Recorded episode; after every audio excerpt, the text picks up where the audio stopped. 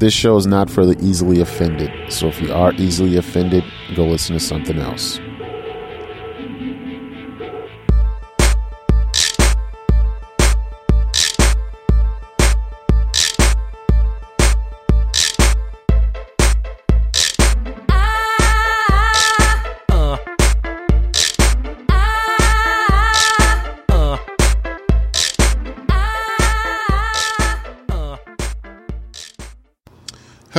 And welcome to Comic Book Noise. I'm your host, Derek Howard. Comic Book Noise can be found at comicbooknoise.com and is part of the Deliberate Noise Network. For more details, please go to deliberatenoise.com. If you'd like to send feedback, you can email me. My email address is Derek, that's D E R E K, at comicbooknoise.com. Or you can call the audio comment line at 734 331 0772. Um, I'd like to take this time to thank the patrons of the show. Um, you can go to, I can't remember, I think it's comicbooknoise.com slash Patreon. And you can sign up and donate like these fine folks. Dave Slusher of the Evil Genius Chronicles, Bruce Rosenberger, Vicious Smith, Rick. it always cracks me up whenever I just get to Rick. Um, yeah, we all know who he is.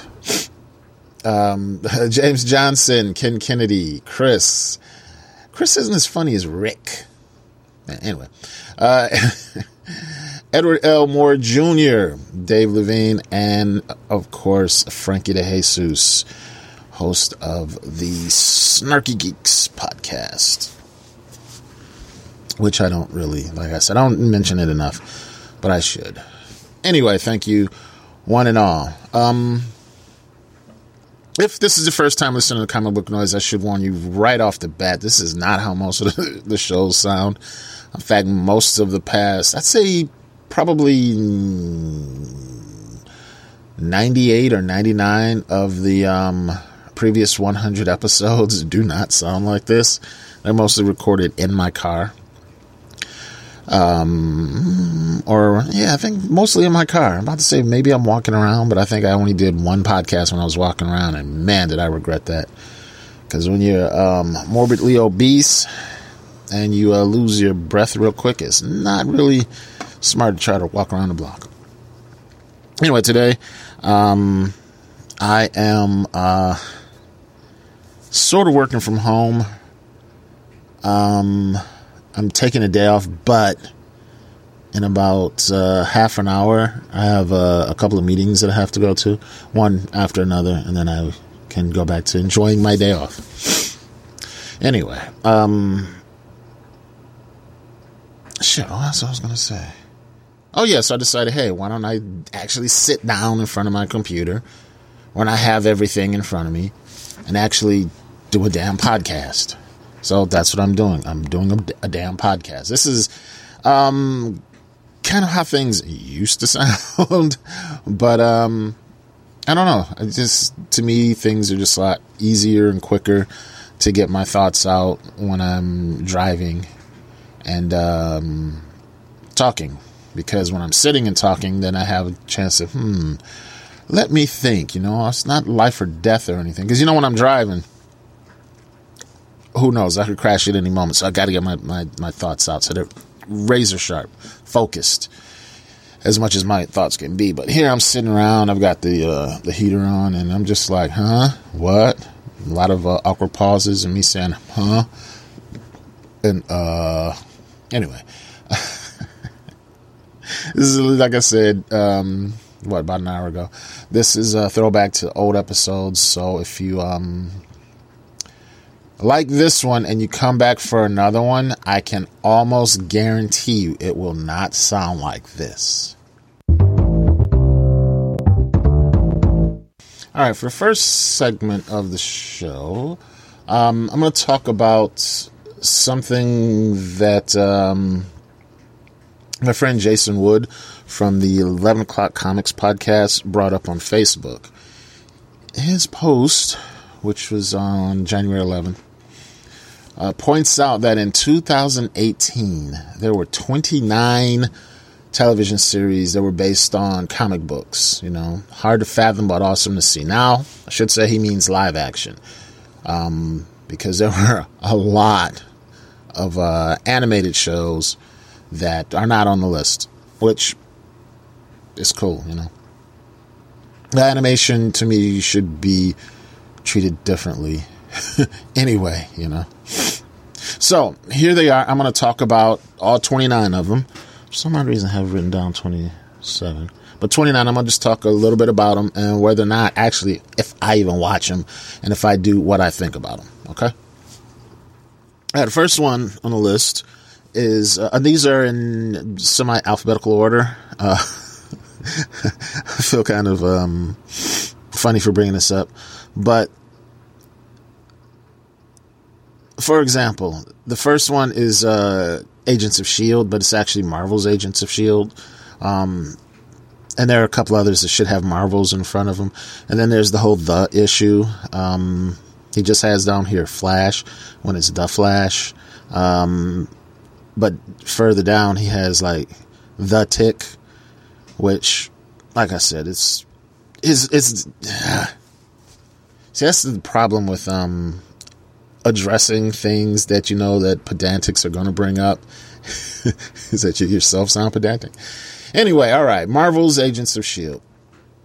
Now, I it shouldn't come as a, a shock to anybody who's been listening for any length of time. I, I love this show. I I have liked it since the beginning, and it has drastically changed. If you watched like the first season or so, and it wasn't for you, um, you should. Okay, hold on a second. All right, sorry about that.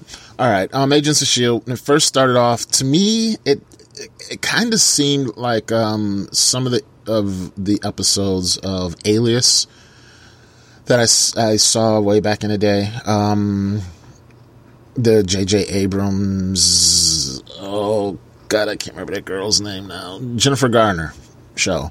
Um, I only watched like a few episodes, maybe five, possibly six. And one of them was the one that came on right after the Super Bowl, which is the only reason that I even saw that. But I no longer watch football, so it's irrelevant. Um, and then it, it, it's what it, that's what it kind of reminded me of, you know, um, sort of a, a a spy show, yes, but it seemed to focus heavily on um, gadgets and you know the science guys back in the base and stuff like that you know and then, and then it just got then around the time of uh, captain america the winter soldier the show was completely turned around you know. I mean it went from a nice little alias ripoff to something totally unique, and I really dug it. They actually added more of the stuff that people were complaining about. You know, they're like, "Oh, how come there's no um characters, you know, Marvel characters. It's just these unknown, you know, it's Phil Coulson and these a bunch of unknowns. It's just like, oh, don't you give them a, a, a damn chance, you know? And then once they got that chance, uh, they went crazy. There was uh, Deathlok. He was a big part of the show for a while. Um, uh, Ghost Rider, and uh, but to me, when they focus on the agents of Shield rather than you know the the these tertiary um yeah tertiary um Jesus, every time I use it, it sounds right in my head, and I'm I'm almost positive I'm using it correctly, but it just sounds wrong. Anyway, so you have all these um these side characters that I don't necessarily know if they're needed, um, but they're there, you know, and along the way, they really not only did they change the focus of the show, but they also changed the storytelling format. Um, nothing groundbreaking or new because this is the exact same thing that the television show Wiseguy used to do back in the day, where they had um, specific story arcs. Um, there was one where they went into. Uh, I can't remember what it was called now, but they went into like this computerized, this computer generated world. Um, everybody looked the same, so it wasn't like really bad 90s CGI or anything like that going on for like six episodes. But uh it was it was sort of like you know, the Matrix if the Matrix wasn't stupid and boring. Um and it was it was really good and then when they got out of that they ended up going into the future and it's just really really good and it also the last season happened during the time of Infinity War, you know? And so it explained why it actually explained two things. Number one, why you had this um this really powerful supervillain that they had to fight, why no other superheroes could get involved because, you know, they were off battling Thanos, and why the Agents of S.H.I.E.L.D. weren't getting involved with Infinity War because they had their own hell to deal with, you know? So it was it was pretty good. And at the very end, I don't want to say it. Shit, just watch it. I'm I really enjoy Agents of Shield, really do, and I can't wait for the new season. Um, because I, at first I thought this upcoming season was going to be the last, but I think there may be this season and then one more. I'm not 100 percent positive. Anyway, so yeah, there's Agents of Shield. Um, that's on uh, ABC. Next up is uh, Arrow. Oh God, is it the CW or is it the WB? CW, CWC, yes. All right. Um, now this one, it's really weird because it's a different show from the first season, but at the same time, it feels more evolutionary with the storytelling and the type of characters they brought in and what they've done with the main character, um, Oliver Queen. Um, this past season was sort of um, uh, it could be a little hit and miss, you know, but uh, this current season started off with Oliver in a situation that he does did not want to see himself in. But you know what? What could he do? Um, and unfortunately, they have replaced the flashbacks of the earlier seasons with flash forwards Although to tell you the truth, I think that the flash forward that they're looking at is on an alternate Earth, which you know, thank God for alternate Earths. That's all I'm gonna say. Um, it's still to me, out of all of the CW shows, it still has the best fight scenes. Um, they they got rid of the older characters. Okay, so it's more like uh, a 90210. I don't know if you ever watched 90210, but they, in the beginning they had three adults on the show. They, they were grown folks. You could take one look at them and say, you know, that's a grown ass man, right? You, you, you know, you could take a look at the, the, the kids who are supposed to be high schoolers, and you could tell that these guys are all, you know, of drinking age, pretty much. And then, but there were those who look like real, actual, honest adults, okay? And that's what they used to have on Arrow. Um, but one by one, all the old folks have gone away, you know. Uh, and so I think, like, I'm trying to think who is the oldest one on there. Probably Diggle. But anyway, anyway. So it, it, it seems sort of, uh, yeah, okay-ish. You know, it's like, all right, so you're going to get rid of another, okay. All right, so all the parents are dead now, and all of the the older mentor types are gone. All right, we get it, we get it. You don't like old people, CW. Next. And next is also from CW. It's Black Lightning. Now, Black Lightning is one that um, it just came back this season, and I have only watched one episode, so I'm pretty much way behind on that one. Um, but I really like it. It's it's really hard to describe its aesthetics. Um, it oh god how can i put this without offending anyone? I can't. It seems like the type of show that white people think that black people would like but black people do like it because it's not talking down to us you know i mean it's it's still got the same shit that you're gonna have with pretty much all black shows. You know, there's this, um, you know, you've got gangs and you've got um, uh, drug problems and you have failing schools, which let's face it, you don't you see some of that shit on the other shows, the other CW shows especially, um, but I don't think. I don't think they show anything. Well, yeah, there's one that does show like a failing school sort of. Um, but not to the point where it's like an everyday thing, you know. Um, but eh, that's what happens when you uh, when you're black and you watch TV in America. Anyway, next up is Freeform's "A Cloak and De- excuse me, Freeform on bleh, on the Freeform station network channel. I don't know. Um, you have Marvel's Cloak and Dagger. Now, Cloak and Dagger is one of my favorite um, duos from the 80s, all right? Always been a Cloak and Dagger fan.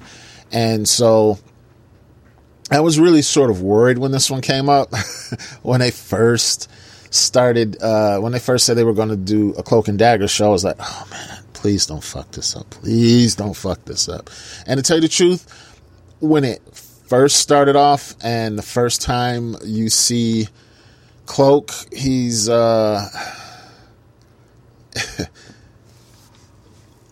there's a, uh, a, a drug deal going on, or were they stealing something? But anyway, there's some sort of uh, criminal activity going on, and a young black man ends up getting shot by a crooked cop. You know, and it's just like, oh god, are they going down this road? But then they sort of switch things. you know, you have the um, the the the pretty little white girl who goes to dance class who tragically loses her father. And I'm not spoiling shit because both of these deaths happen in like the first three or four minutes of the series. So that's not really a fucking spoiler. But anyway, so I'm just looking like, okay, so this is just going to be built on stereotype on stereotype.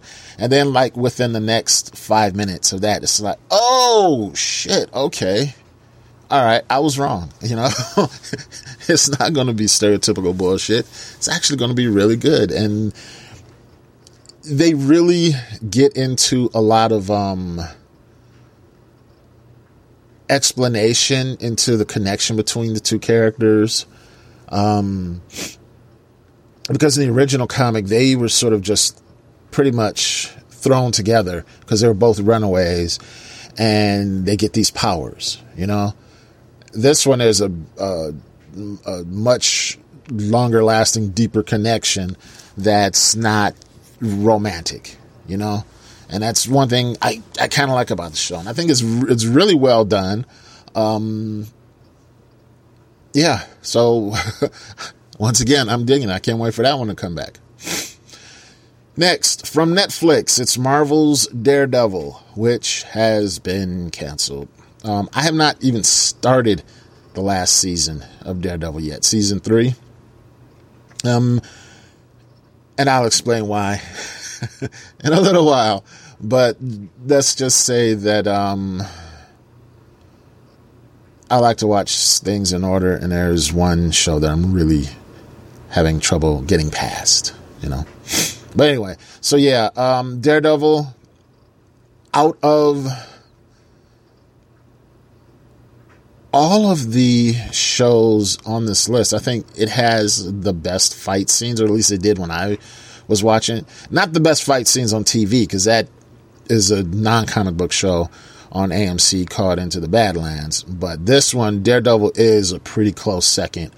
Um, and then Arrow was probably third. But Daredevil and Arrow, the the level of quality between the fight scenes and Daredevil and Arrow is nothing compared to the quality between Into the Badlands and Daredevil. Okay, and they're good, but Into the Badlands just totally different, just totally off the wall great. Okay.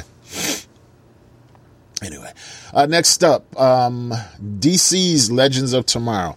Now, when this first started off, it was sort of hard to get through. Okay. and I think that the showrunners realized that it was sort of hard to get through and people really weren't digging it. And so they just said, you know what? Fuck it. We're not going to take shit serious. They haven't taken shit serious. And this show's probably one of the better shows, one of the better comic shows on TV. It is just really good. You really don't know what to expect. Okay. Um, before they were going and, uh, it's all about a, a, group of time travelers and they're made up of a bunch of, um, these characters with names that we know. You know, there's, um, well, she used to be Black Canary, now she's White Canary. There's Heat Wave. Um, there's the Atom. Uh, John Constantine has joined the crew for this season, and it's it's really good. And before they were fighting, um, sort of like science fiction and time travel bullshit characters, um, threats, uh, but now it's sort of magical time travel bullshit, and it's it's it's actually all right. It's actually pretty good, you know. Um, there's one episode with the unicorn. If you've seen it, you know what I'm talking about. if you haven't seen it, watch for that episode. It's really good. Uh, anyway, next up is Fear the Walking Dead from AMC. Now, I'm going to just go out and say this right now.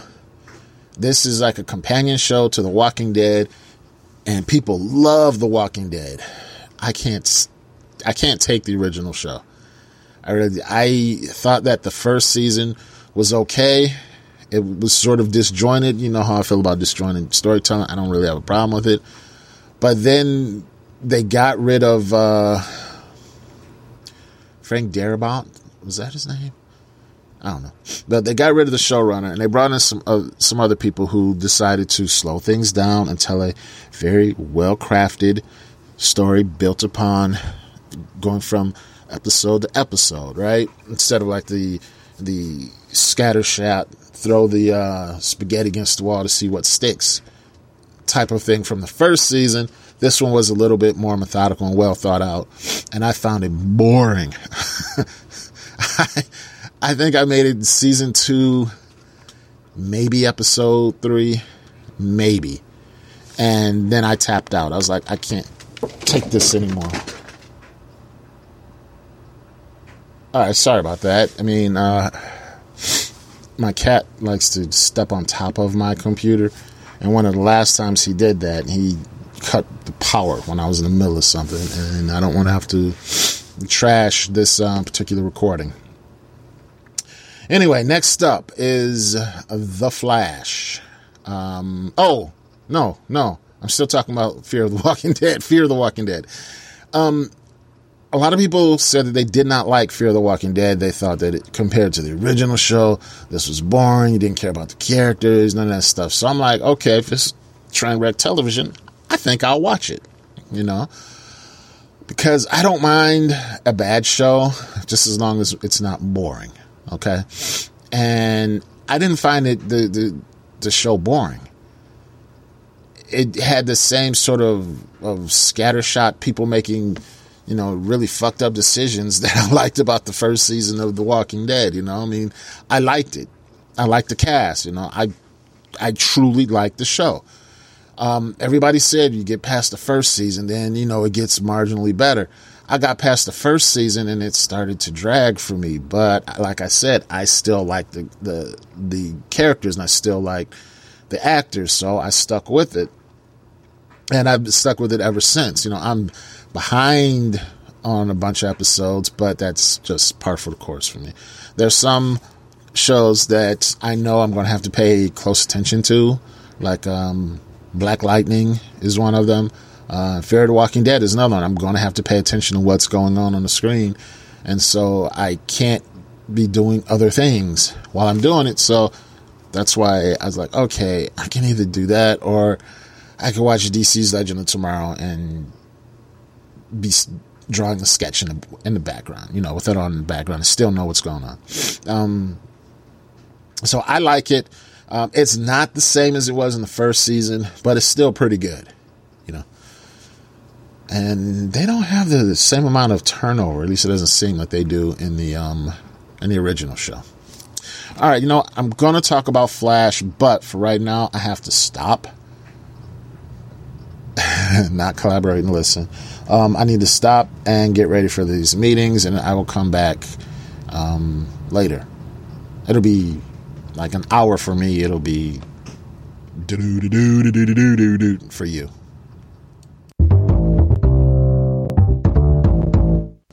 Okay, that took a little bit longer than I thought it was going to. for me, but for you, it was really simple. All right, left off with the Flash. All right. I know a lot that the Flash took some uh, flack for the big bad last season um, after fighting nothing but a bunch of um, big bad speedsters. All of a sudden, he comes across somebody in a wheelchair, you know? And um, like I said, I know some people did not like that. They thought that the Thinker was underwhelming, should we say? But I actually liked that. I liked it for the same reason that um, I've always liked the Superman Lex Luthor rivalry. You know, it's this is, and you know, Batman and, and the Joker. You know, because with Superman, he's supposedly just you know the strongest man on Earth, and then he's going up against like one of the smartest men on Earth, and then you have uh, Batman versus Joker, where Batman methodically plans out you know, pretty much every step he's going to take, and the Joker just goes in and says, "Ooh, what the fuck am I going to do now?" and just does it, you know.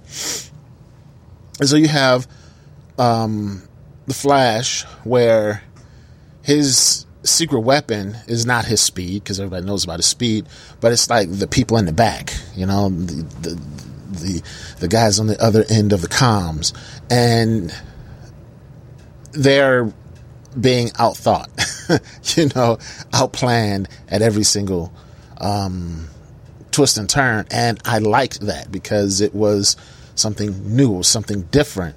And it also helped that at the end he didn't end up, um, you know, going into the damn Speed Force again. Um, and so I like that. And this uh, current season, once again, he's not going up against a speedster. And I really also like the fact that they introduced XS. Although in the comic book she's his granddaughter, not his daughter, but hey, it, it would be a lot more difficult to um to explain that one, you know. So the Flash, um, it's probably still my favorite, you know, out of the CW shows. But before it was like a runaway favorite.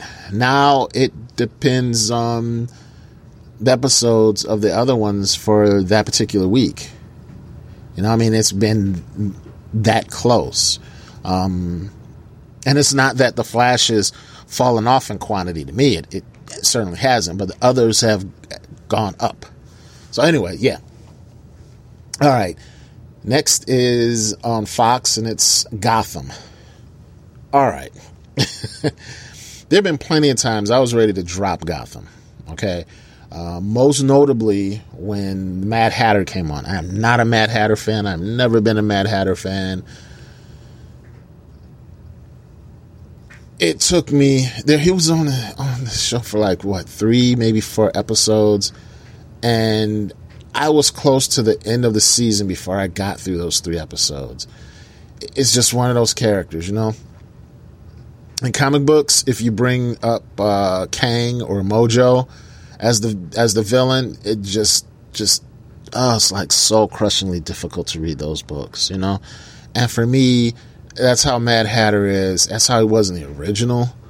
Um, uh, the, the oh, shit, Burt Ward and Adam West Batman when they brought him out on the animated series. It's just like, oh, cares? Just pull a gun out him on on him already, you know. Um, and so when he when he showed up on Gotham, it was tough. It was painful. It was like chewing on aluminum foil, you know. It was just that difficult. Ugh. But once I got past that, the show got really good. Okay. And the way they ended it, the way they ended that last season made me go, you know what? I'm going to come back for the next season. And man, oh man, I'm glad I did. This season that's currently going on now, season five, which is the last one, it's like the, it, it, it's one of those shows that I watch live. I don't, I don't record it. you know, this is when I'm sitting in front of the TV, commercials and all. It is excellent. It's, you know, I, I, really love it. This uh, I don't want to don't know how much I want to spoil, so I'm not going to spoil anything other than to say that man, just watching that show makes me extremely happy. And speaking of happy, from Sci-Fi Channel is a um, adaptation of a Grant Morrison title called Happy. and it is. Uh, let me put it like this: I'm watching the show, and I didn't know, really know what to expect. I didn't even know it was a comic book show when I first uh, saw the commercials for it. I was just like, "Wait a minute, what?" you know, it's a an ex cop who's now a private detective, and when his daughter is kidnapped, the only person who can really help him is her imaginary friend. And I'll tell you right now, this show made me sit there in the first like two or three episodes. I watch the first three episodes at the same time, and I was like, "Wait a minute, they they, can't do that on TV, can they? you know, they can't say that on TV, even on basic cable. What the hell is going on? It was, it's just a very, very trippy ride. And it is extremely well done. Um, if you haven't seen Happy, um, I would recommend it. I don't know if it's on Netflix or not, but I'd recommend watching it. I don't know if the comic book is anything like it.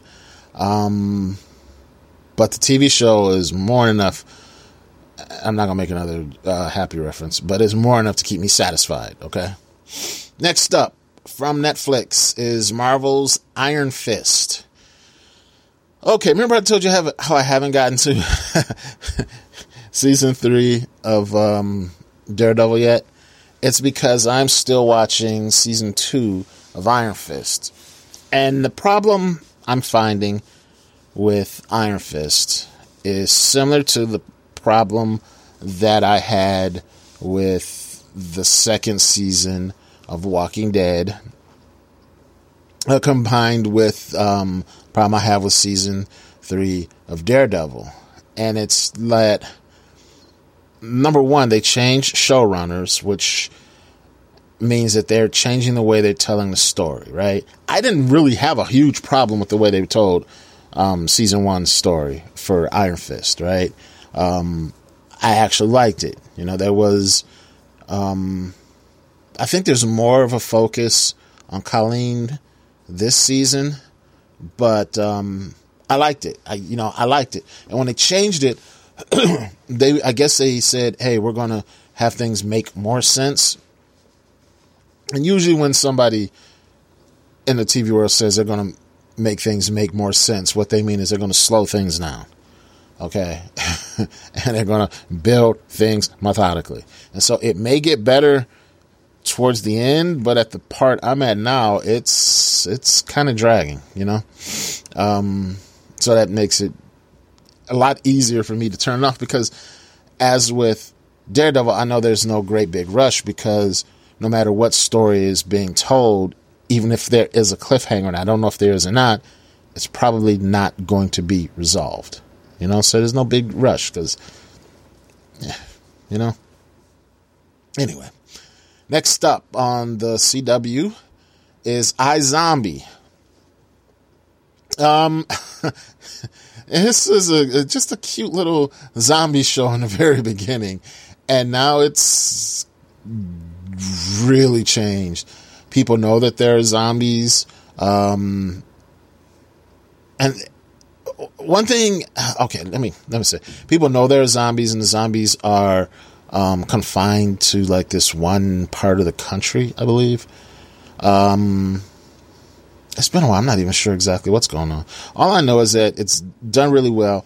And one thing that I've noticed, and uh, when it first came out, and she, and it was revealed that Olivia was, and by the way, I'm going to tell you, it's embarrassing, but I was in like the middle of season, excuse me, season four when the pun of her name, Live More for a zombie. It finally hit me. I was like, oh, God. Really? You dumbass. Talking to myself. but when it first started out and she was eating brain, that she was seeing flashbacks and having memories, I thought that she was the that that made her special, and that's why they were telling a story about her. You know, because she was taking on all of these different um, aspects of the the people whose brain shades personality. Okay, and I thought that's what made Liv special. That's why they were telling the story about her. But apparently, that happens to all the zombies. So I don't know what makes her so special. You know? And every time, you know, I, I don't know. Maybe it's because I've been watching so much TV that I'm I'm conditioned to believe that when we have a character especially one with superpowers, that they are, and she doesn't really have superpowers, but you know that's what it looked like at first. But they are the one. They're going to be some sort of savior slash messiah of her race, of her people, and hope, or a great uniter who's going to bring everybody together. You know. Um, but I don't know if that's the way they're going to go with this story. And this is also in the last season. Um, it's just a it's just a story of a girl. Next up, um, also from uh, Netflix, this is Marvel's Jessica Jones. Um, this was season two, and it has also been canceled. Oh, I'm sorry, no, it has not been canceled. They are currently working on season three. Season three should come out in a couple of months, and then Jessica Jones will be canceled a couple days after that. Uh, uh, it's been talked about everywhere. Netflix is canceling all the Marvel shows, um, probably to save on licensing fees because for some odd reason they decided, hey, Disney is bringing up their own thing, so why should we help give them publicity? I guess I don't know. I mean, it's it's Marvel. People, who cares about Disney Plus if people are happy with Netflix? You know. Um, maybe they don't pay the, the, licensing fees, like I was saying, but maybe they shouldn't have spent so much money on Friends. But then I found out that Friends is like the most watched show on Netflix, and that really blew my mind. It's like, wow, okay. That show's like, what, 20 years old, isn't it? Anyway. Jessica Jones, I like the first season. Um, I like the second one as well like a lot of people, I probably prefer the villain from the first season, um, simply because of the job that David Tennant had done, not because of any redeeming uh, qualities about the character itself, because the character was a rapist scumbag, piece of shit rapist. But um, at the end, it looked like they were going to do more with Patsy. And I hope they do in this upcoming season because I'm pretty sure that at the end of that, Patsy's story is done. They may do something with uh, Jessica Jones, doubt it, but uh, the um, the minor characters, nah, they're they're done.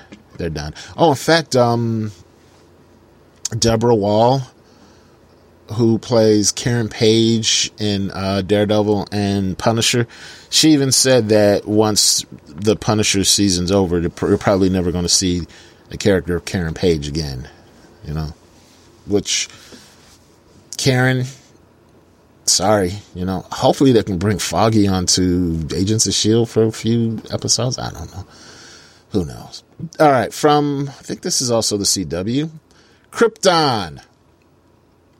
Krypton is the first one on the list I do not watch.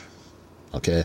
I tried to watch Krypton. Um, I plan on watching Krypton, but um, I wasn't. I watched part of the first episode and I was just like, okay, uh, okay. You know, I mean, it had Adam Strange in it, which was kind of cool, but it was, it's still, it was just like, okay, I, I, I got other things to do, you know? Um, but I've heard good things about Kryptons, which is why I'm giving it another shot. Uh, another show that I'm going to give another shot to is FX's Legion. Well, Marvel's Legion. Did they even call it Marvel's Legion? I think it's just Legion. But it's on FX. This is a, um, a X. This is a mutant show, okay? Uh, like X Men, because the character Legion is from the X Men. Um, I watched like the first three, four episodes of the show, and I got to a point where I was just like, "My God, this is just like really." It. I don't know. I hate using the word pretentious, but that's just how it felt. And I, I just, uh, I, ooh, I just couldn't get through it. But I am going to give another try simply because I, I just want to see how the whole thing ends, you know? So, um, I think the second season's coming out soon, but yeah. Did the Punisher, didn't it, wasn't the Punisher out last year? I think that may be one that he's missing on this list. Huh. Anyway, um, on Fox, uh, Lucifer, which is a DC, well, a Vertigo comic. Um, Lucifer is a really entertaining show for what they're doing with the character. All right.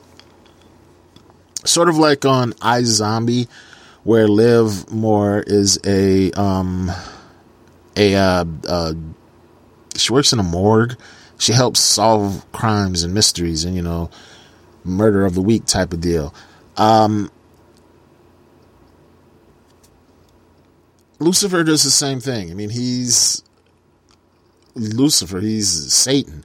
Um, Lucifer Morningstar is the name he goes by. He tells everybody, "Yes, I'm the devil," um, and he is there solving problems. He teamed up with a, a detective, and they they solve um, crimes, mysteries, murders of the week, that type of thing.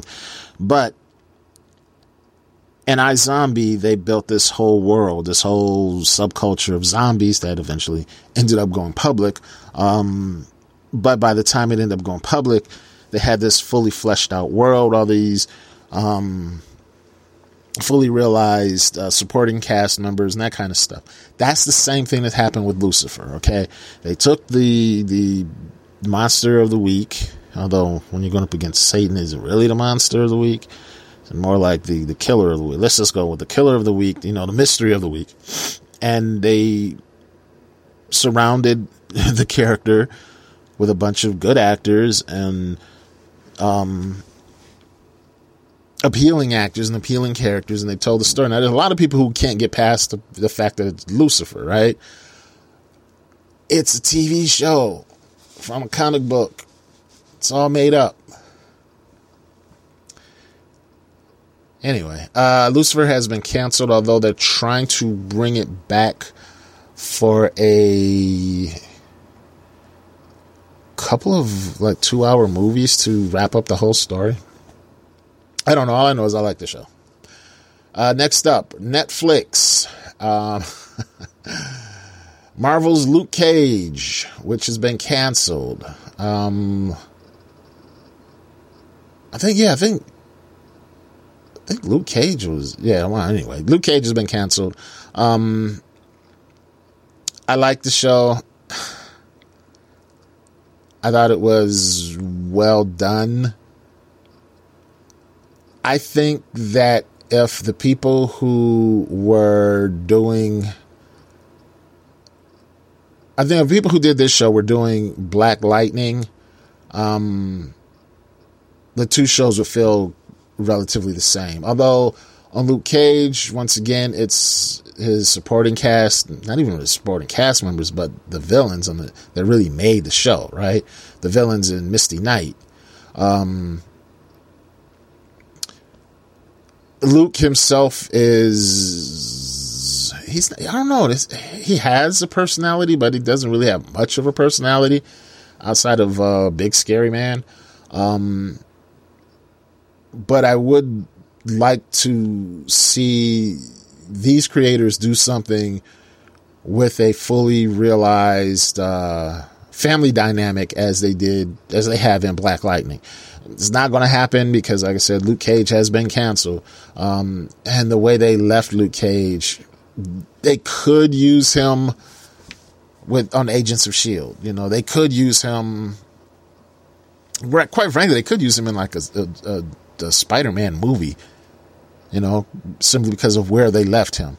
Um, but we'll we'll have to see if there's any plans for that character because if they leave him where they left him, that would just be sad. All right, on is this Showtime or Cinemax? Either way, it's um, a show called Outcast. All I know is that Robert Kirkman made the comics. I watched like three or four episodes before um, yeah, Showtime. I'm almost positive it's Showtime. Or is it well, anyway, whatever the pay channel was, I got rid of the pay channel. Um, and Outcast was not something that made me say, "Hey, maybe you should think twice about getting rid of it." It's like, "Oh yeah, I can't watch Outcast anymore." Hey, oh well, I'll go listen to OutKast record or something. Anyway, um, it had something to do with demons and exorcisms and I couldn't even begin to tell you. I just don't get it. I, I, didn't get it, you know? It, it, was one of those things that, like I said, dealt with the supernatural. But I just didn't. I don't, I don't know. Maybe the comic book is better. I, I don't know. I'm not really into horror comics, you know? So I, I don't know. Um, but I did try to watch it, didn't finish it. Probably won't go back. But who knows? Life's too short to say never. Now, AMC, Preacher. Okay, I know some people who don't like this show simply because they love the book so much. Like show I'm about to talk about next. I understand the whole concept of alternate realities, okay? So, in the comic book, that was the comic book version of Jesse Custer and his friends. The TV show is the TV version of Jesse Custer and his friends. To me, that's very obvious, very understandable. Some people just don't get it. They don't like the show. I don't get it. I like the show. I've seen every episode, and I don't see myself not watching it until all of a sudden they just say, "Hey, you know what? Show's canceled." you know, or they decide to do something stupid like get rid of Tulip. Uh, oh, okay. You know. anyway, next show. Once again, CW, and it is called Riverdale. This is a um, reimagining of the Archie universe. it's sort of like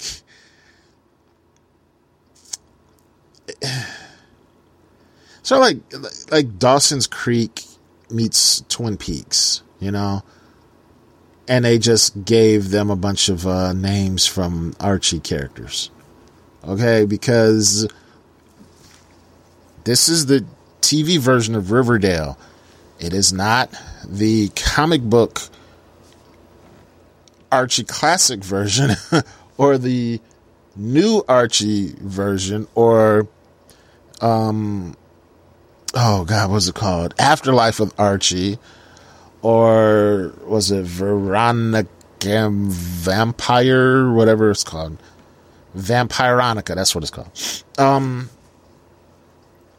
separate universe all right there are people, well, I can't, I can't watch it because this is not like what I grew up with. Okay, old man, just sit there and yell at a cloud, I guess. I don't know. All right, next up, uh, Hulu. It's uh, Runaways, Marvel's The Runaways. I like it. It's, um, I'll tell you right now, I was really into the comic books, right? um, the original series. Uh, I'm not the biggest Brian K. Vaughan fan. I've not made that a, a, a big, you know, hidden fact. Um, but I liked Runaways. Then it got to the point where it's just like, okay, now you guys are just starting to get too silly. Um, but this is like, once again, they, they took the basic outline of the story that Brian K. Vaughan wrote and said, all right, we're going to change this. We're going to expand this. We're going to completely get rid of this. And they came up with something new, and I like it. The one thing about Runaways, the comic book, is we were told that the parents were villainous, you know? We, we were told they were the bad guys. We were told why they were the bad guys, you know? Um, but that was about it. you know, we got glimpses of them being bad guys, but was never really shown in the way that it was. It's shown on the TV show. Okay, the pride. Very, very well done. The, the, the parents, because you know, it could have been the fact that the parents were more interested than the children, and at some parts in the show they were but this show never really let you forget that this is a story about these kids. Um, and I think the second season has come out. Uh, I don't know if it has. I don't know if it's done yet. When it's finished, maybe I'll sign up for a for Hulu for however long it takes me to watch it, and then I'll just cancel it like last time. Who knows? Anyway, uh, CW, Supergirl. Now uh, we all know Supergirl was on NBC, came over to the CW. Where it was going to get canceled. did I say NBC? It was on CBS. It was going to get canceled. They brought it over to the CW, where it has actually prospered. Um, there were times when they were telling stories, and I'd watch and I like it, and then I'd read a bunch of um, criticisms about social justice warrior and all that kind of shit online it's like really? I did not see that right? They were not really heavy handed with um identity politics or anything like that. Uh this this current season the one that started last year um i can actually see the point that people are trying to make well not people these guys are trying to make um, where I can see where they're being a little too heavy handed. But at the same time, I don't really care. You know? One of the best episodes of the season so far has been the backstory of the of the bad guy. You know, because that's one of those things where I thought they were actually going to spread it out to the end of the season where they were just going to plant little hints and little clues here and there as to actually what turned them. But nope, they took a whole episode. So, yep, nope, this is it. This is what happened. This is how you go from being a a relatively good guy to being a uh, yeah.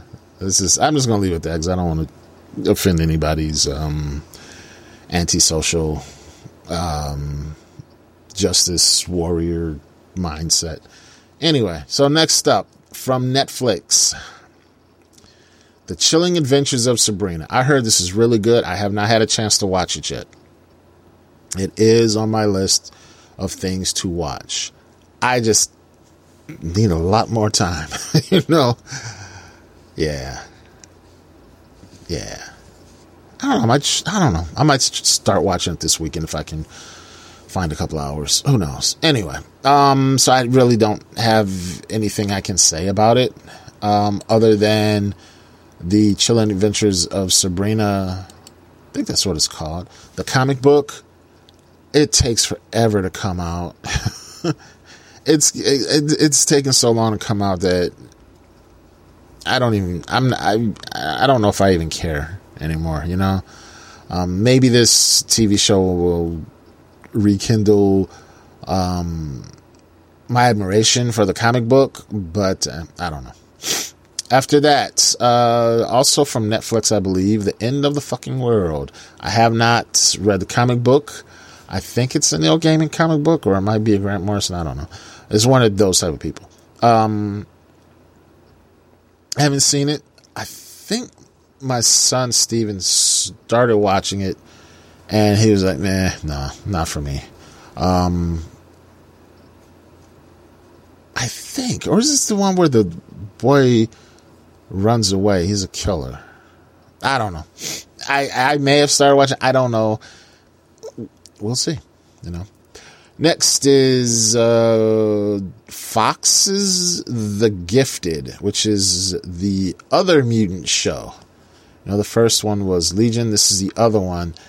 It's basically in the X Men universe, but the X Men have vanished, and the Sentinels are still out. Um, they're hunting down these uh, people, and it, it, it's it's really weird because I've seen more of a connection to Marvel's Agents of Shield than to like um, any of the X Men movies or anything like that. You know, I don't know. It's kind of weird.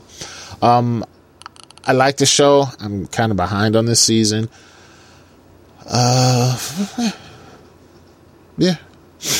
What I do like is the fact that they will mention um, some of the characters, like especially uh, Magneto, um, without going overboard with making references to adventures in the past and that kind of stuff. So I don't know, it's pretty okay.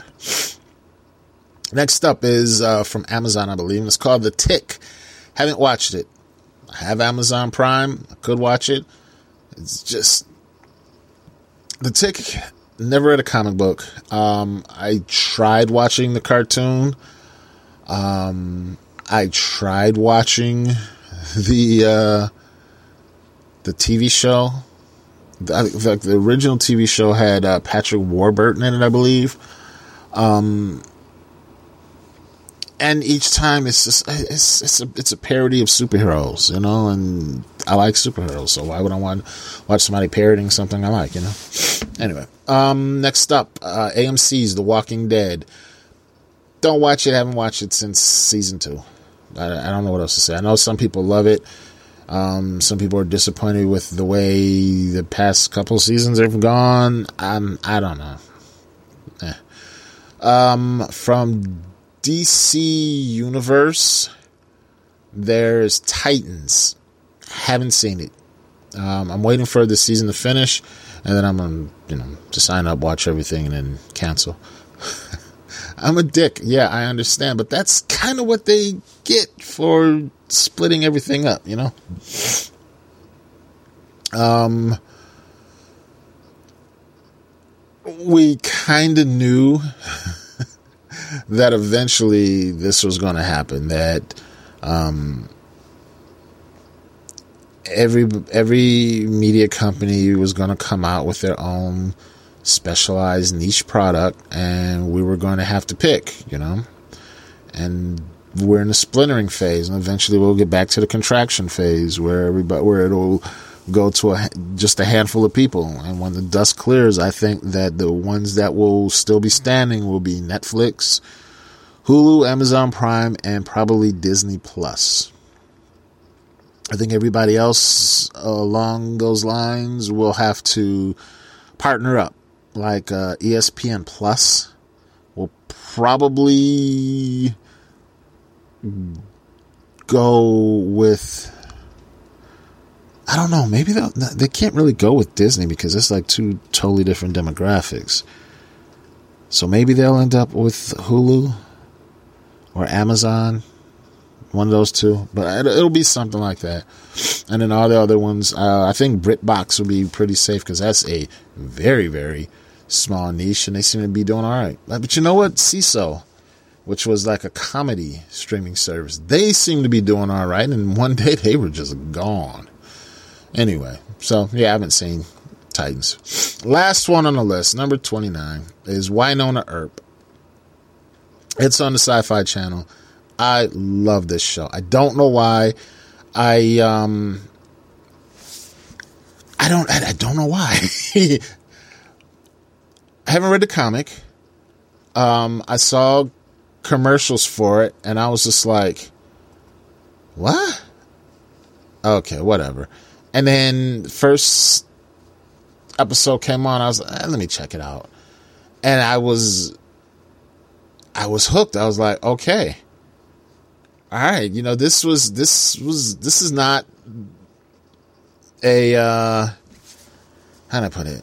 You know, a, a, a person comes home and um you know comes home to clean up the bad guys, you know.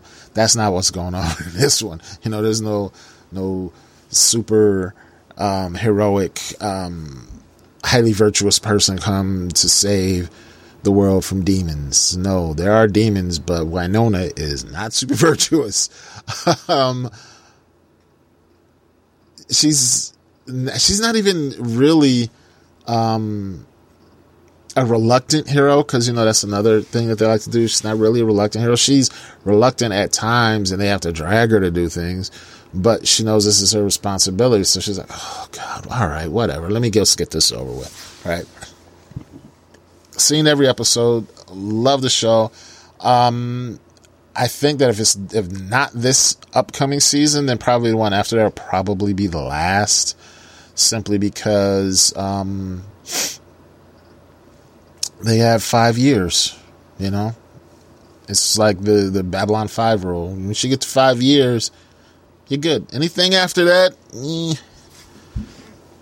you know, ah, oof, it gets kind of dire. You know, it's like uh, Supernatural, TV show Supernatural. First five, first season mm, kind of sucked. Uh, then it, the, the, the rest of the first five were really good. Um, I even like most of number six, but it felt wrong. You know, the the original showrunner left. He said he had stories for five seasons. They wanted to keep it going, and it was like, ooh, yeah, you only get like five good seasons. You know, I mean, people. I, I, I still watch The Simpsons, right, every week. A lot of people don't like it. you know, it's really, you know, there's those five good seasons. So anyway, uh, so I don't know. I don't know about what I don't know. But anyway, um, I'm gonna take a quick break, go get something to drink. My throat is kind of parched, and then I will be back to talk about um, what I'm reading. Uh, what digital? Well, there's a blah, blah, blah. There's a specific digital comic that I want to talk about. It will not take over an hour, so just just relax, relax.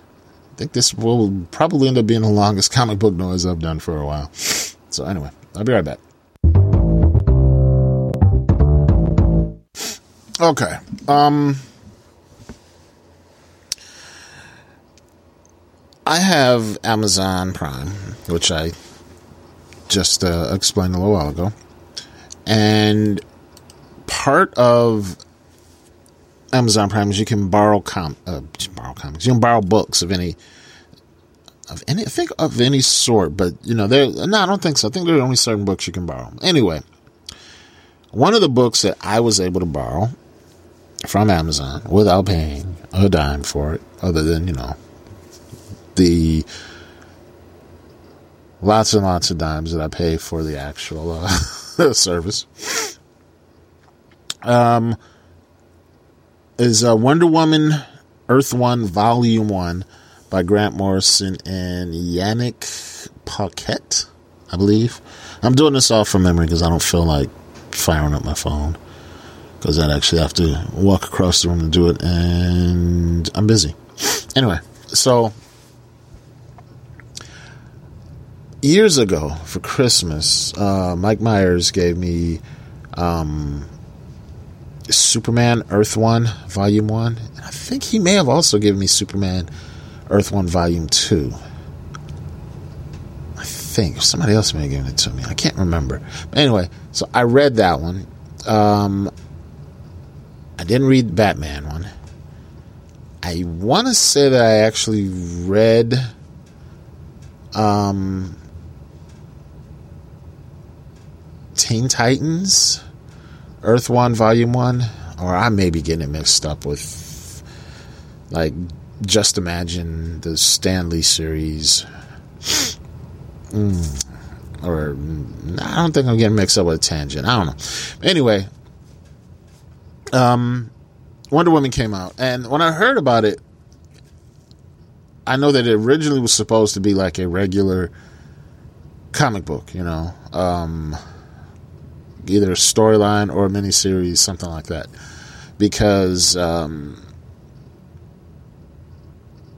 Morrison had done was it uh, All Star Superman, which was well received, and then he did uh, Batman R.I.P., which sold a lot, um, and so he was going to try his hand at Wonder Woman, but I think that they had. Uh, they had shown some sort of hesitance towards putting out that book.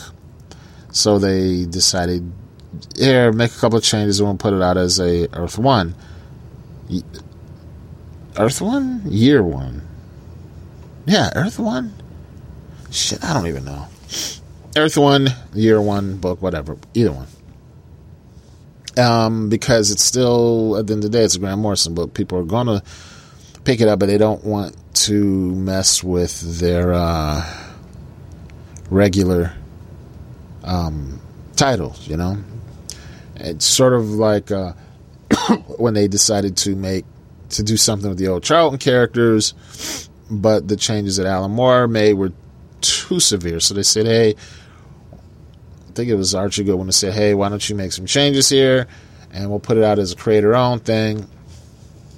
And then, of course, probably I don't know if Archie had anything to do with it, but afterwards, DC's like, eh, I know we said creator-owned, but. Eh, how about we just hang on to it until you know in perpetuity um yeah so that's what i think the origin of this series is um I remember a little while ago about Supergirl, I was talking about um, the social justice warriors being a little too heavy handed um, about when I well, when I say social justice warrior, it's not an insult. It's not a pejorative. All right. Anti-social justice warrior is definitely a pejorative. Um, but anyway, there are times when something will come out, and it seems like that particular book, movie, TV show is designed to be controversial. You know, there's there's somewhere it seems like the creators wanted to tell a specific story, which meant making some changes to the book, and that was perceived as pandering. And then there are times when it seemed like, okay, we're going to make this change, this big change, um, and it actually is pandering. Now, if you read this book, you'll be able to make up your own mind on whether or not it is pandering to a certain subset of people or not. Okay? um,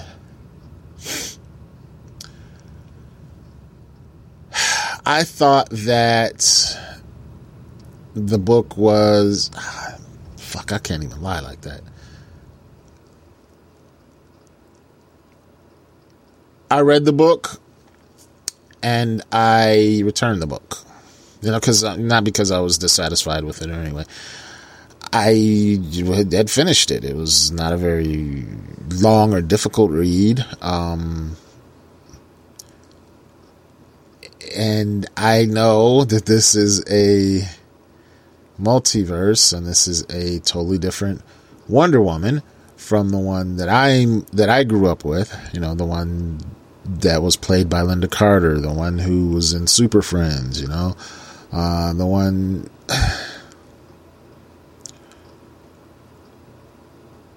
okay. The I'm just going to talk about. I'm not. I'm, I'm going to try to not talk about actual plot points, but the actual, but the actual character of Diana Wonder Woman. She seemed more aloof than I've ever seen her portrayed in any other comic. Okay. Um, whether it was she was with the Amazons or in man's world, she just seemed above it all and that's never been how Diana's been portrayed, you know. Um,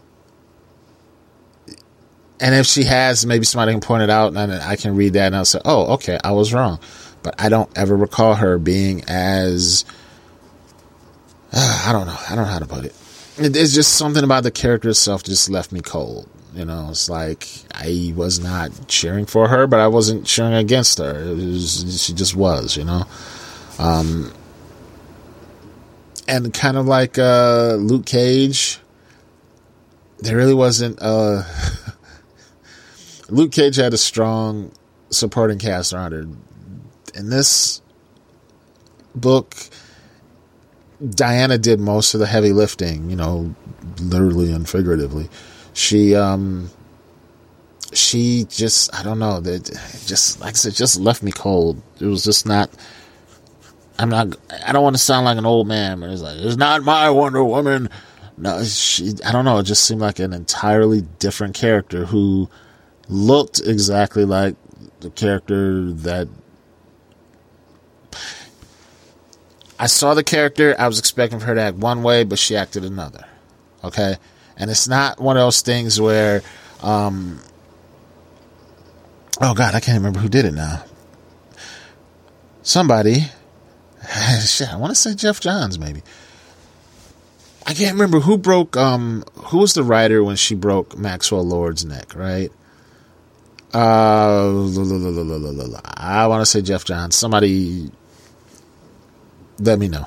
You know, if there, there's certain there are a couple of people. If you're still listening, go ahead and let me know. Don't feel at Derek at comicbooknoise.com is D E R E K um, just let me know who was writing it because it seemed to me that they had been building up her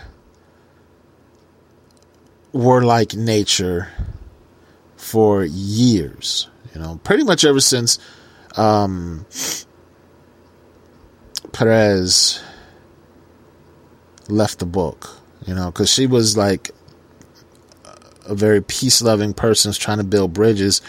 But, you know, more and more she was becoming less of a an ambassador. Actually, I think after Rucka, maybe.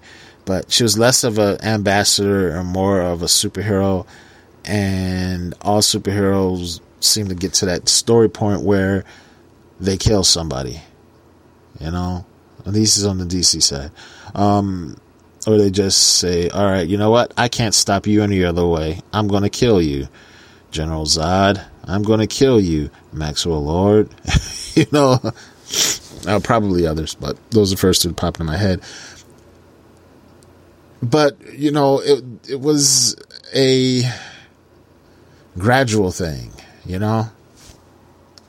Um, even if I were to not read a comic, a Wonder Woman comic book from you know, the first issue of the Perez run till the fact where she snapped Maxwell Lord's neck. I could sit there and I could look and I'm like, wow, this Wonder Woman has changed, right? But she gave a reason why she had to do what she did. She didn't feel she had any other choice. This Wonder Woman, she just seemed I don't know, there was, no character growth throughout the story. I, I I really hate to say shit like that because I don't know. I don't know. I don't know. I don't know. I don't know. Anyway, the next digital book that I am probably going to read, um, is not from uh, Amazon Prime. This is from uh, Google, the Google Play Bookstore. Google has this app. I want to call. I think it's called Google Rewards, where basically what you do, you know, you sign up, and you they um, will send you short um, surveys every now and then. You just take the surveys. Usually, think five, maybe six questions was the longest one I ever did. Um, it's not every day, so they're not going to keep spamming you with this stuff because actually they're going to pay you. But at the end, they give you like a dime, 25 cents. I think the most I got was like 50 cents or something into the uh, into your uh, Google Play account. And um, I just think, you know, for the most part, I'll get to a point I was like, hmm, hey, let me look at the paid apps, right?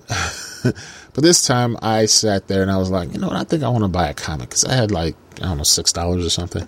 Um, it, yeah, it's not a lot of money. You're not going to get rich. And I tell you right now, Google already has all your information. So shit, might as well get paid by it. Um, and they ask you stuff like, based pretty much there there are there are times when they'll ask me questions based on my location right?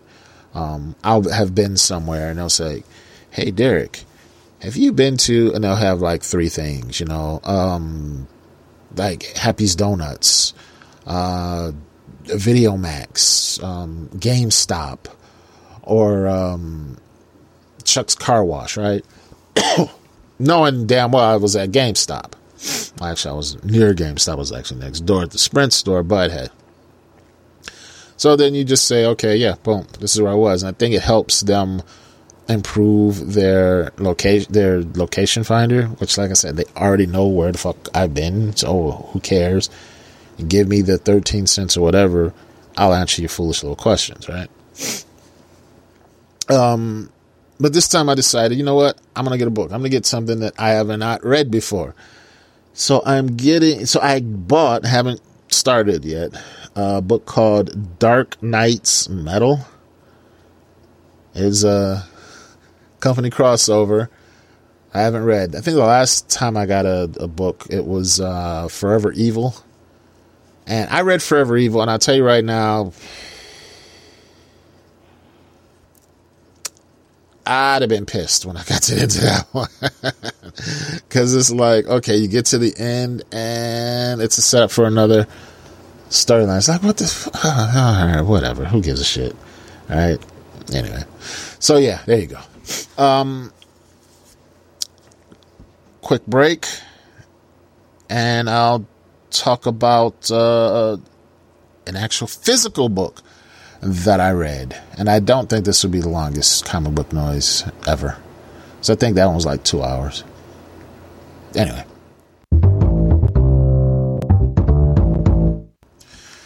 Um,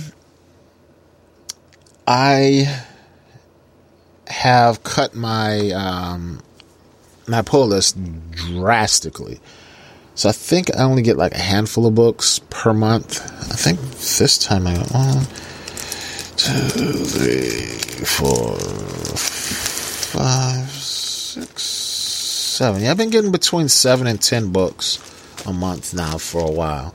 Um, and it, you think that it would take me, it wouldn't take me very long to read them, right? Um, I think I've told the story before.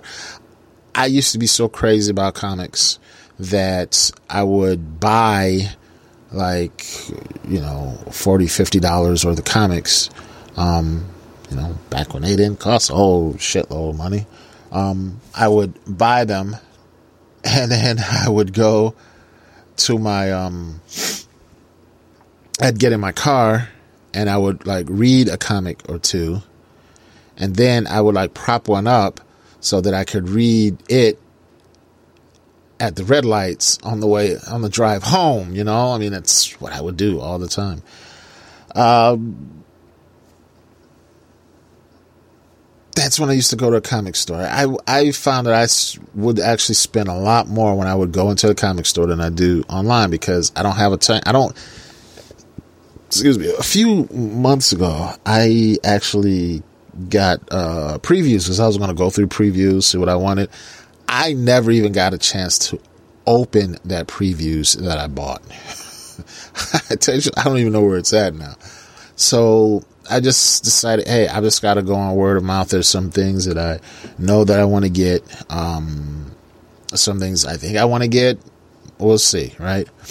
Now, one of the titles that I wanted to get, this is like right after, um, well, hmm, gotta go even way back to the Kickstarter. Archie Comics tried to have a Kickstarter, uh, which was almost universally reviled.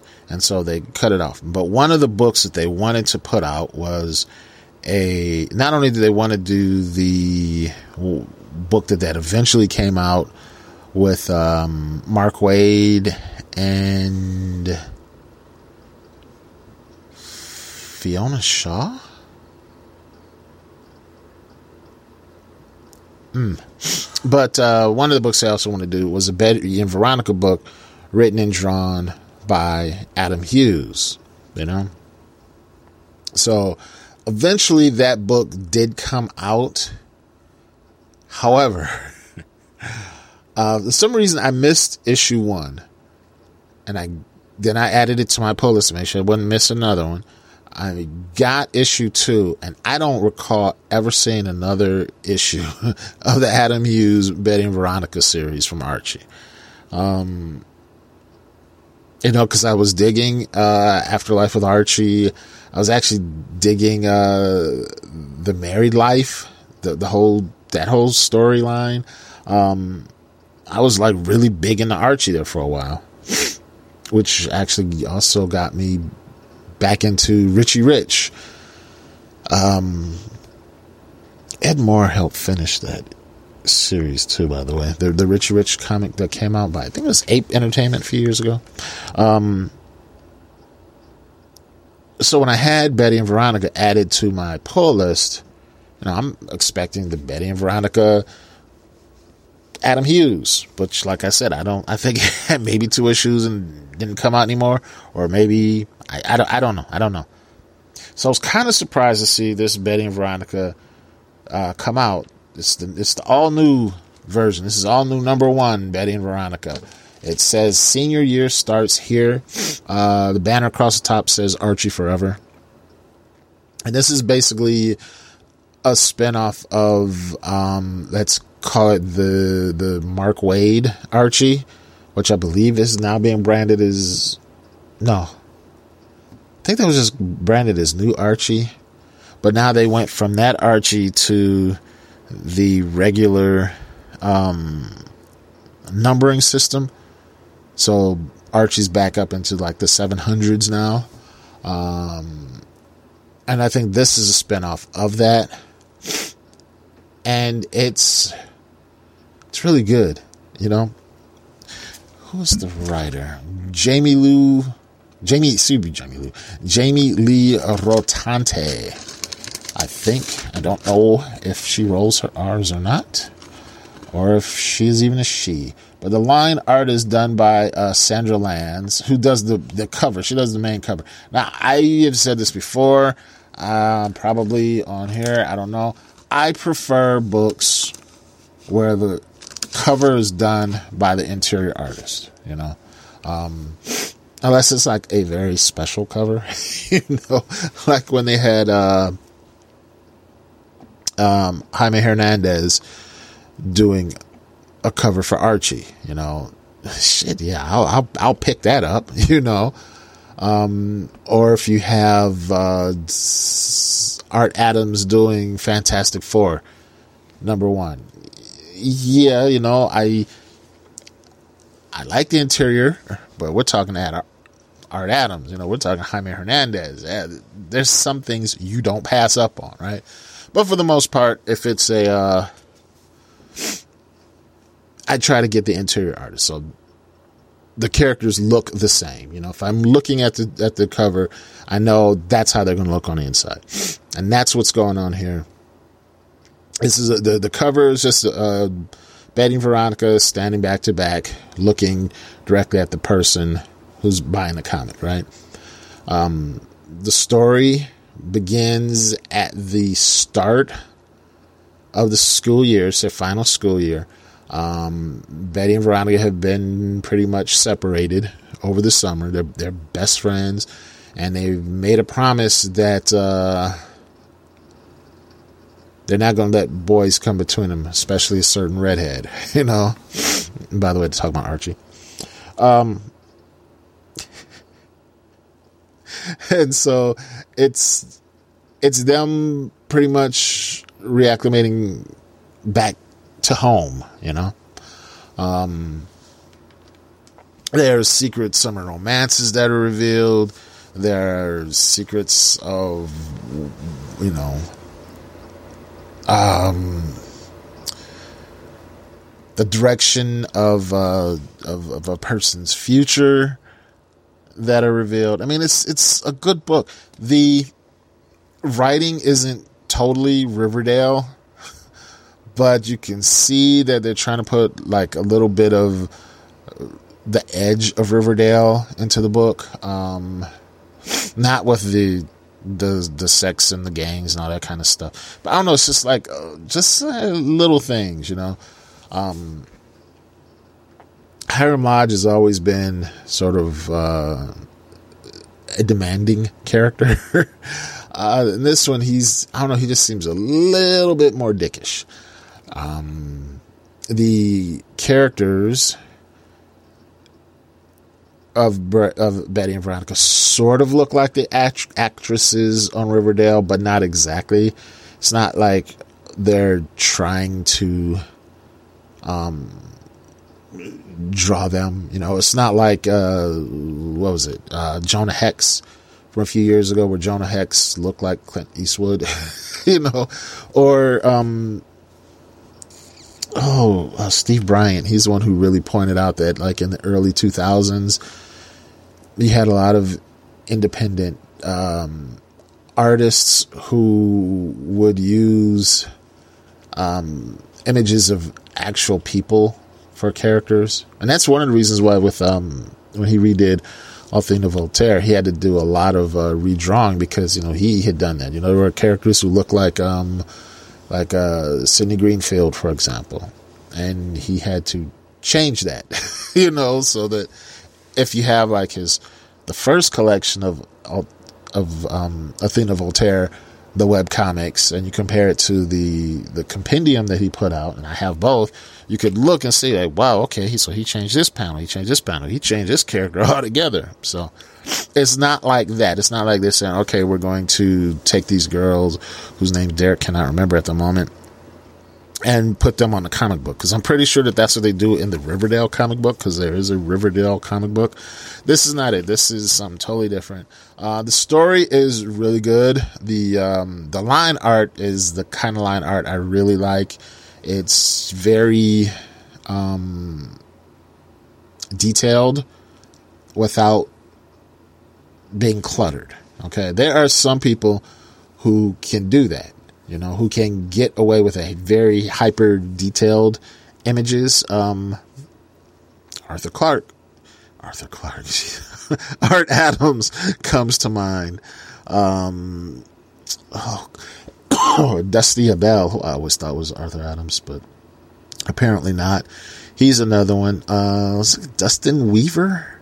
He the one who did those uh, Shield books for Marvel with um, Leonardo da Vinci, where the covers, the cover itself looked like it must have taken a month to draw. You know, just like really hyper detailed. Um, and sometimes it's just not necessary. You know, now I know who this kind of looks like. The the the art, the lines, maybe it's the inking. Um, reminds me a lot of Eric Shanower know his artwork, and that is a compliment because he's one of my all-time favorites. Um, so yeah, I mean it's it's really good story. It's it's sweet. Um, this says one of five. Now, I don't know if that means that this is like a limited series. It's only five issues, or if this storyline is only five issues. Um, I don't know, but I will be reading it because it's on my pull list. Anyway, the uh, couple of books that I that I got at the exact same time that I still haven't read that I am definitely going to talk about. Um, if not the next episode, um, then very soon it will be uh, Fantastic Four number five, which is the marriage of Ben Grimm and Alicia Masters. It's on the cover, so I'm not spoiling anything. And um, Kelly Sue DeConnick takes over Aquaman. So I'm looking forward to that. And that will be in an upcoming episode of A Comic Book Noise. All right, and the last thing I want to talk about is a movie. I talked about TV, might as well talk about movies, you know? this is a movie I did not think I was going to like. Um, all right. The Teen Titans have always been one of my favorite um, concepts, one of my favorite teams. Um, yeah. The the Teen Titans, where was uh, Teen Titans East and Teen Titans West. Um, then they got canceled after for a while, and then it came back as New Teen Titans, and I read that. I even like the Teen Titans team that had uh, Kyle Rayner and um, Supergirl on it. There was somebody else who was like a big name. But anyway, so you know, I like I like Teen Titans. I haven't read it in a, a few years though. Um, I don't know. It's just like I just haven't. I'm not even making an excuse. I I just haven't. There have been other books that have interested me more. Um, and may, I don't know. Maybe it's because Damian has been Damian Wayne has had a big part. I, I don't know. Just Teen Titans just hasn't done it for me in years, you know. But I liked the Teen Titans cartoon. I love the theme song. It was action adventure. It was superhero action adventure. It was really good. You know, it was Young Justice before Young Justice was Young Justice. It was it was good. Then they canceled it and they brought it back as a comedy show called Teen Titans Go. And I tried to watch the first episode, and I was like, oh, this is wacky. So I don't watch it for years. okay. Last year, uh, was it 2018 or 2017? I don't know. They came out with a movie called Teen Titans Go to the Movie. Go to the movies. I had absolutely no intention on seeing it. None whatsoever. I have a friend uh, named Mike Myers who saw it. He liked it. He was raving about it. However, Mike is sort of biased towards DC. So, you know, I'm not going to say I disregarded him, but I was like, okay, I'm going to take it with a grain of salt. Then other people who are, who have been noticeably anti DC were saying that I should check it out, you know, that is, a pretty good movie. But at the same, same time, I mean, it was it's based on a comedy, and I was like, "Is it wacky?" You know, I don't like wacky. Why are you telling me wacky stuff, right? so I still had no plans on seeing it. was was not going to see it. Um, period. You know. Then we got a puppy. And I saying, Derek, what the hell does one have to do with the other? When you have a puppy, Okay. and the damn thing wakes you up at four o'clock in the morning. Pretty much every morning. Even if you don't get out of bed till five thirty sometimes, he still wakes up at four o'clock in the morning. There are times when um, I'll be watching something on Adult Swim and I'll just leave the TV on there, right? And since we leave the, the the TV on so the puppy will have some sort of sound so he doesn't feel so alone in his crate. Um, the TV pretty much stays on almost all the time, right? Unless I just I'm I'm sitting there with him. I was like, I can't, I can't take this shit anymore, right?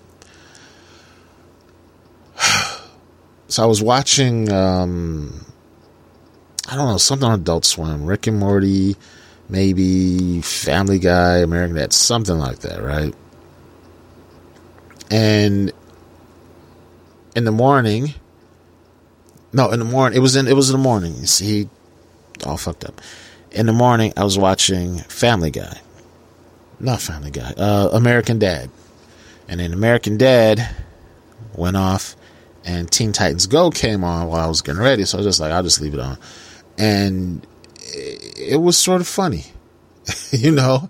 It wasn't wacky stupid or if it was wacky stupid, I've gotten used to wacky stupid over the years. Maybe I've built up, you know, wacky stupid scabs or something. Um,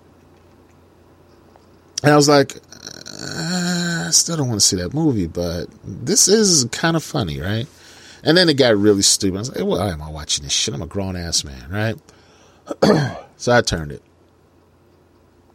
But there have been times where I've walked through the room and the dog is watching.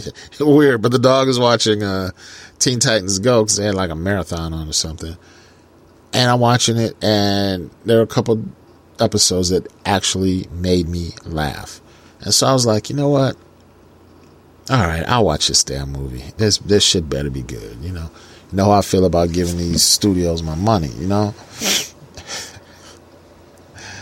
I've made like five musical lyric references. I wonder if anybody's getting them but me. If I'm just amusing myself. so anyway, so I went to my Netflix my DVD queue and I added it and put it up to the top. Yes, yes. I still have like 30 DVDs. I still have like 30 titles in my DVD queue. And once I'm done with them, I'm probably going to get rid of the account. But at one point, I had the max, which I believe was 300. And, you know, after all these years, I'm finally down to 31. Although every now and then I keep adding another one. But anyway, so I added that and I got it.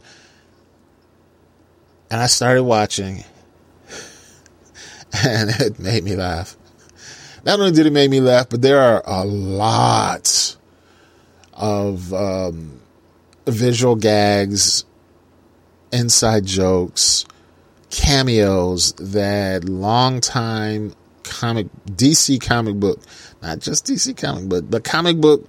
There's one cameo of a, of a character of a of a, of a person who is not known for DC, and you probably guess who it is because it's a comic book movie.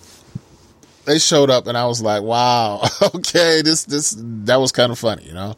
Um, it was self-referential. It broke the third wall at times, the fourth wall at times. It was just really a good, funny movie, you know. Um, there's a lot of stuff. The Challengers of the Unknown have a have a part in it, you know. Um, uh, Swamp Thing has a part. I mean, there's the Atom.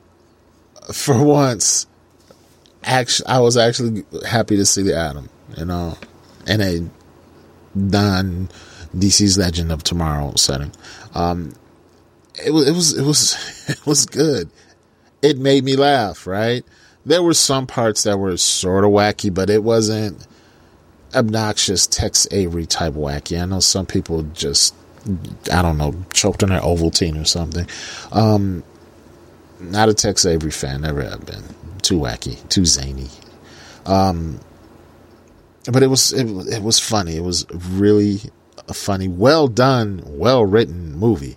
Um, and apparently there's going to be another one Teen Titans versus Teen Titans Go, which you know I, am there for that. I'm like, okay, let's let's bring this shit on. I will definitely keep my um my uh, queue around for that. And the dog just woke up now he's upstairs barking, so I gotta go take care of him. So that you know what that means, don't you? That means I am done, and as you can tell, my allergies are really messing with me and my voice is starting to go. So that is another reason for why I am done making a lot of noise, a lot of comic book noise. Take it easy.